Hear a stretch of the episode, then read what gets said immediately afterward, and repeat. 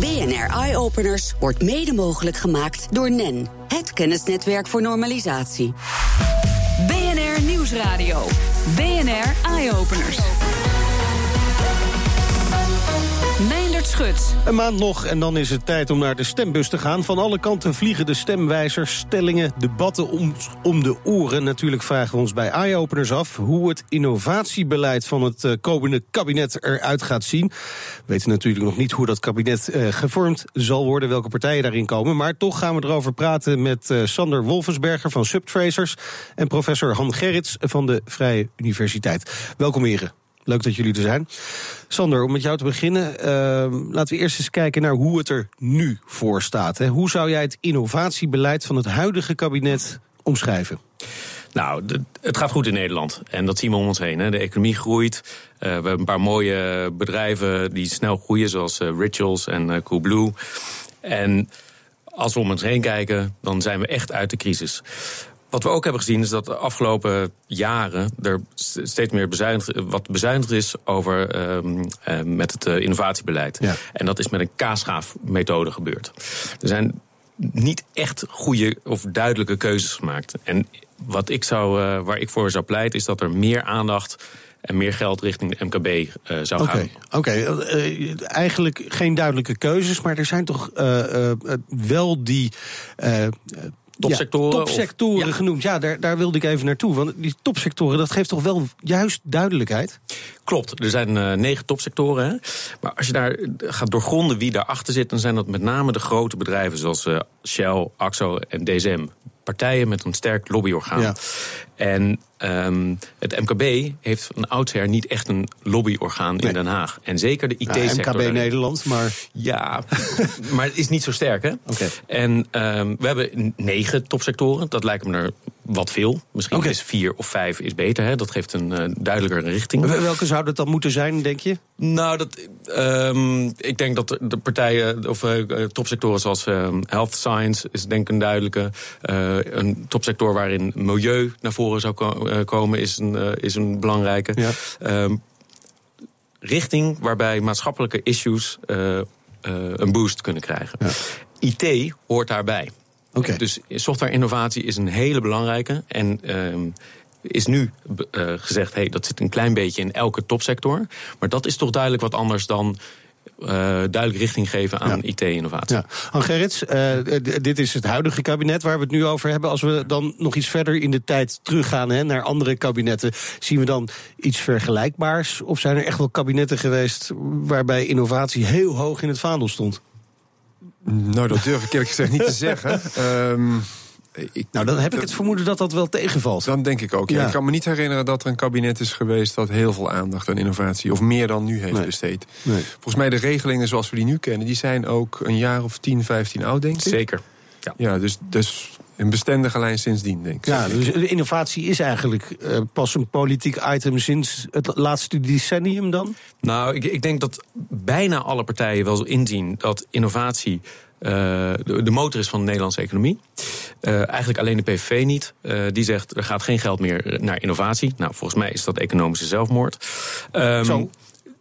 Dat, dat, dat, denk ik echt. Ik okay. denk dat als we op 15 maart in het stemhokje staan en bedenken: hé, hey, ik ben 65 plus en ik wil gewoon maximaal profiteren van, uh, van uh, wat Nederland te bieden heeft en Nederland eigenlijk leegzuigen, ja. dan moet je PVV stemmen. Okay. Als je dat niet wil en uh, belangrijk vindt dat Nederland ook na je dood nog verder kan, dan denk ik dat je een andere overweging moet maken. Maar dat is een persoonlijke, Goed. persoonlijke mening. En we zullen straks hebben over welke overweging je dan precies wel moet maken. Hoe, hoe zit het bij jou, Han Gerrits? Nou ja, als ik kijk naar het innovatiebeleid en, en, wat je daaraan zou moeten doen, en, ja. en, dan haak ik misschien even aan bij waar Sander het net over had, dan denk ik dat innovatie niet, de, de, regelingen niet alleen onder het kopje innovatie in de verkiezingsprogramma staan. Ja, okay. Maar dat de andere factoren ook belangrijk zijn Zoals? voor de innovatiekracht. En dan denk ik bij, bij, bij, uh, bij, bijvoorbeeld aan open grenzen. Zorgen dat we de juiste talenten in Nederland binnen kunnen halen. er is een tekort aan IT-talent. als we dat niet makkelijk naar binnen kunnen halen, kunnen we ook niet verder in, in, in, in onze innovatie. En het zorgen voor één grote Europese markt. Waarom zijn Amerikaanse start-ups sneller en groter dan Europese start-ups, om, of Nederlandse start-ups? Omdat wij een thuismarkt hebben van 15 miljoen mensen. En in Amerika hebben ze een thuismarkt van 250 miljoen. Nou kan me wel iets voorstellen bij de partijen dat ze het hier moeilijk mee hebben. Hè? Want dit staat wel op gespannen voet met bijvoorbeeld uh, terrorisme-dreiging aan de ene kant. En het, het maatschappelijke antigevoel tegen Europa. Dat, dat er gewoon wel is, natuurlijk. Dat mag je ook. En dan moeten politieke partijen kunnen dat niet zomaar wegschuiven, natuurlijk. Ja, klopt. Dus ik denk dat, dat daar goed gekeken moet worden, of goed de accenten gelegd moeten worden op. Aan de ene kant Europa als een soort centrale. Uh, die, die alles bestuurt in, in, in, in, Europa. En aan de andere kant misschien meer van onderop zorgen dat er meer egalisatie komt in regelingen, in, in belastingssystemen systemen. En want nu kost het heel veel moeite en tijd en geld als je vanuit Nederland naar een ander land wilt gaan exporteren. En als je dat wat omlaag kunt krijgen, zonder dat dat misschien heel sterk vanuit boven geremd ja, ja, dan zou je een grotere Europese markt kunnen creëren. Sander, hoe nou, kijk er zijn ook wel initiatieven waar je heel duidelijk uh, die Europese markt kan zien. Hè? Kijk, een bedrijf als uh, BIA4 Group. Um, afgelopen jaar, BIA4 Group, die doen uh, IT-project voor Nederlandse uh, bedrijven. Uh, hele slimme uh, jongetjes en meisjes van de Technische Universiteit in Granada. Daar zitten ze op de campus. Afgelopen jaar 600% gegroeid. En wat zij doen is de langetermijn visie van Nederlandse bedrijven vertalen in technologie. En um, daar zie je dat een Europese markt heel goed werkt. Hè? Ja. Um, wij zorgen, of, de Nederlandse bedrijven zorgen ervoor dat ze de kennis hebben en de IP houden. Hè? De, de, de technologie eigenaar zijn van de technologie. Terwijl ze maximaal gebruik maken van de uh, goede arbeidsomstandigheden en het talent in, in Spanje. Een voorbeeld. Als we het dan toch over Europa hebben, wat belangrijk kan zijn voor innovatie, open grenzen. Eh, we begrijpen het allemaal dat dat zo kan zijn. Maar als we kijken naar de buurlanden, want Sander, je zei, ja, Nederland doet het op zich wel goed. We staan er goed voor. Nou, er zijn ook wel politieke partijen die vinden dat Nederland eh, heel erg slecht doet op heel veel uh, facetten. Maar, maar als we kijken naar landen om ons heen, Duitsland, België, Groot-Brittannië, hoe, hoe staan we er wat innovatiekracht dan voor? Een manier om dat te meten is om te kijken van hoeveel procent van het bruto nationaal product naar innovatie gaat. En dat is een, een beetje een, een, eh, vage manier, omdat er een gedeelte vanuit de overheid besteed wordt en een gedeelte vanuit het bedrijfsleven. Maar als je naar die factoren kijkt, dan uh, was een uh, artikel in, uh, in het FD van, van de 13e. die halen een rapport aan waarbij dat wordt vergeleken. En daar zie je dat Nederland net boven het Europees gemiddelde uitsteekt. Maar landen hè, en met een 2% van het bruto nationaal product gaat naar innovatie. Maar landen als Zweden, uh, Oostenrijk, maar ook uh, Denemarken en Finland zitten daar vele malen hoger. En uh, Japan, Korea en Israël, ja, die, die gaan naar, naar 4, 4,5 procent. Ja, de, de, dus er valt gewoon genoeg te winnen. Dat, dat kunnen we in ieder geval stellen als je hier naar kijkt. Ja, en ik denk dat je ook wel. Sorry, ja. man, ik, ik, denk dat je wel uh, ambitieus mag zijn. Hè? Okay. Ik hoor wel eens getallen van we moeten naar 2,5 procent. Nou, ik, ik ben het daar niet mee eens. We moeten naar een 3,5 procent. Ja, oh, 5, mooi. Ja. Okay, ja. Oh. ja, en ik zag net ook nog cijfers, ik heb opgezocht cijfers... Uh, dat, dat bijvoorbeeld Duitsland aan de bovenkant zit van de OECD-landen... wat betreft investeringen door het bedrijfsleven in maatschappelijk OECD-landen? De, de, de, Organisatie voor Economisch Onderzoek. Dankjewel. Uh, uh, bovenaan zit qua investeringen van industrie in um, okay. publiek belangrijke innovaties. Uh, en dat, dat is ook, daar zie je dus dat er heel veel geld vanuit die industrie naar innovatie gaat. Okay. Belangrijk, eh, we weten al, uh, Sander, uh, dat je niet op de PVV moet stemmen als je voor innovatie bent. Hè, dat zeggen ze zelf ook, dus daar kunnen we ook geen punt van maken wat dat betreft. Ehm, als we, je hebt naar andere verkiezingsprogramma's gekeken. Klopt, wat, wat we hebben gedaan is die verkiezingsprogramma's naast elkaar gelegd en gekeken van hoe vaak staat het woord innovatie, gewoon heel plat, hè, hoe vaak ja. staat het woord innovatie in het programma. Nou, daar zie je dat uh, D66 en VVD hoog scoren. Oké. Wat we ook zien. Niet heel dat verrassend natuurlijk. Nee, is niet verrassend. Maar wat we ook zien is dat er nog een andere partij is die meer focus heeft op uh, het MKB. En uh, bij Subtracers hè, helpen we 500 bedrijven met, uh, om innovatie slimmer te doen en ja. efficiënter te financieren. En ik heb mijn collega's gevraagd van welke partij zou dat nou kunnen zijn? Nou. Eén had het goed. Ja. En dat was ik niet.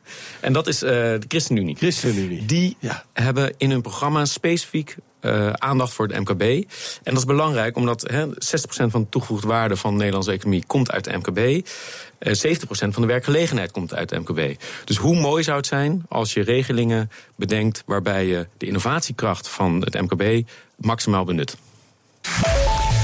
Straks gaan we daar eh, antwoord op geven op die vraag. En gaan we ook even kijken wat er na de verkiezingen gaat gebeuren. En we horen van het bedrijfsleven, TNO en de ChristenUnie zelf... die hebben we ook gesproken over innovatie na de verkiezingen. BNR Nieuwsradio. BNR Eye Openers. Bij mij in de studio Sander Wolfensberger van Subtracers en professor Han Gerrits eh, van de Vrije Universiteit. We praten over de, uh, de, de, de, de partijprogramma's van de politieke partijen voor de verkiezingen hè, van 15 maart. En we hadden het net al over dat onderzoek van Subtracers, uh, Sander, naar die innovatiekracht per verkiezingsprogramma. ChristenUnie kwam daar dus als winnende partij uit. En Carlijn Meinders die sprak daarover met Apple Bruins van de ChristenUnie. Nou, wat we hebben gezien in de afgelopen vier jaar is dat het topsectorenbeleid vooral um, toch een verkapte bezuiniging is geweest van, uh, van dit kabinet. En ook van het, vorige, van het kabinet daarvoor. De filosofie van het topsectorenbeleid om in te zetten op sterke sectoren waar kennisinstellingen en bedrijven samenwerken, die is goed. Maar tegelijkertijd is er veel geld weggehaald. Zijn er ook veel regelingen weggehaald. En met name uh, voor MKB zijn er allerlei goed toegankelijke regelingen zijn gestopt en zijn de budgetten op nul gezet. Uh, en er moet dus in eerste instantie ook gewoon weer veel meer geïnvesteerd worden. Maar ook slimme regelingen waarbij vooral ook het MKB kan, uh, kan profiteren. en daar hebben wij in ons verkiezingsprogramma heel veel aandacht aan besteed. kijk, het moeilijke van innovatie is dat je je kan nooit voorspellen wat eruit komt. En je kan ook niet voorspellen hoeveel het oplevert. Maar iedereen met gezond verstand die snapt dat als jij voorop wil blijven lopen als high-tech land, en we zijn een high-tech land, we zijn een kenniseconomie, dan zal je moeten investeren in wetenschap, in toegepast onderzoek en in innovatie. En dat is, daar moet je heilig in geloven. Zelfs als het CPB daar niet aan kan rekenen. En daarom moet je daar dus ook in durven investeren. En als we kijken naar uh, de onrust rond Donald Trump, de onrust met uh, uh, ontevredenheid in Europa, betekent dat dat we ook die, die innovatie-insteek daarop moeten aanpassen? Ik denk dat juist met wat er nu in Amerika gebeurt, dat we nog beter uh, zelf moeten snappen waar wij als land onze centen mee verdienen. De ChristenUnie wil graag dat we barmhartig kunnen zijn voor kwetsbare groepen. Maar als je een barmhartig land wil zijn, dan zal je ook heel duidelijk moeten weten waar je verdienvermogen ligt. Dan moet je een sterk land zijn. En de komende jaren zullen zich kenmerken door een, een, een sterke uh, nadruk op uh, slimme producten kunnen produceren die je kunt exporteren. Uh, daar zijn we heel erg goed in en daar moeten we voorop blijven lopen. En dus moeten we investeren in innovatie en in wetenschap. Ja, het is wel mooi dat de ChristenUnie heilig gelooft in innovatie, toch? Dat is prachtig. Overigens, de partijen die iets minder uit het onderzoek uh, kwamen... die uh, gaven ons aan dat ze te druk hebben om te reageren. Zijn waarschijnlijk allemaal innovatieplannetjes aan het bedenken. Uh, maar, wel interessant, hè? wat, wat de ChristenUnie zegt hierover. Die zeggen heel erg duidelijk, die, die MKB... die moeten we gaan ondersteunen, wat jij ook zegt, Sander. Klopt. Je, ziet dat, uh, dat partijen als de ChristenUnie, VVD, D66, die zetten in en op innovatie en zeggen: innovatie hebben we nodig om Nederland over 10 ja. of 15 jaar het beste jongetje van ja. de klas te maken. Um, waar de uh, ChristenUnie onderscheid in maakt, dat je meer focust op dat MKB ja. en de innovatiekracht uit het MKB moet komen. Ik denk zelf dat dat een hele belangrijke is. Maar uh, dat ook de link naar het grootbedrijf okay, belangrijk ja. is. Uh, maar Han, uh, we hebben het nu over tien jaar. Ja. Het kabinet duurt meestal maar vier jaar. Heeft de politiek genoeg visie, lange termijn visie... om inderdaad tot zo'n innovatiekracht te komen? Ja, helaas denk ik vaak niet. En uh, als je kijkt naar. Uh, uh, er wordt heel veel gekeken naar Silicon Valley bijvoorbeeld. Ja. dat moeten we kopiëren. Ja, dat heeft ook zo'n jaar of dertig geduurd voordat het echt tot volle wasdom kwam. dus je hebt echt een lange termijn visie ja. nodig. En dat betekent dat je moet, je energie moet richten op, thema, op, op investeringen en thema's die lange termijn geldig blijven. En waar je op lange termijn wat aan hebt. En ik denk dat dat bijvoorbeeld zit in onderwijs. Uh, dat we goed onderwijs, waar ook een IT-component in zit. En uh, thema's die maatschappelijk relevant zijn. De, de energietransitie, zorg, uh, de circulaire economie. Dat zijn ook de gebieden waar de markt misschien niet vanzelf in gaat stappen. Maar waar we dus met beleid voor moeten zorgen. Ja, dus dat heilige geloven, dat is zo gek nog niet eigenlijk. Het is wel duidelijk hè, dat we in Nederland baat hebben bij een sterk innovatiebeleid. vooral ook veel bedrijven ook. We vroegen daarom aan Kennisinstituut TNO wat hun wensen zijn voor de komende vier jaar. Mijn naam is Erik Troep. Ik ben directeur kennisprogrammering en overheidsrelaties bij TNO. Het achterliggende doel uiteindelijk is dat we als Nederland uh, 2,5% van ons bruto nationaal product aan research and development, R&D of innovatie uh, gaan besteden. En het park geldt zowel voor de overheid als het bedrijfsleven. Die moeten alle twee een uh, tandje bijschakelen, zouden we dan zeggen, als we op die 2,5% zouden willen komen. En voor de overheid zou dat dus 1 miljard extra zijn. En wat ons betreft, en de kenniscoalitie, gaat dat uh, met name naar doelgericht stimuleren van innovatie op maatschappelijke thema's. Met gerichte programma's op bijvoorbeeld het gebied van de energietransitie of cyberveiligheid of gezondheid of wat betekent digitalisering voor de high-tech industrie. Door dat soort programma's creëer je eigenlijk dat de overheid ook uitlokt dat bedrijven mee gaan investeren. Uh, daaronder zitten ook uh, MKB-bedrijven die die kennis dan ook weer kunnen gaan toepassen. En dat zou eigenlijk het, voornaamste plan moeten zijn, of de grootste kern van, de, van investeringen naar onze overtuiging.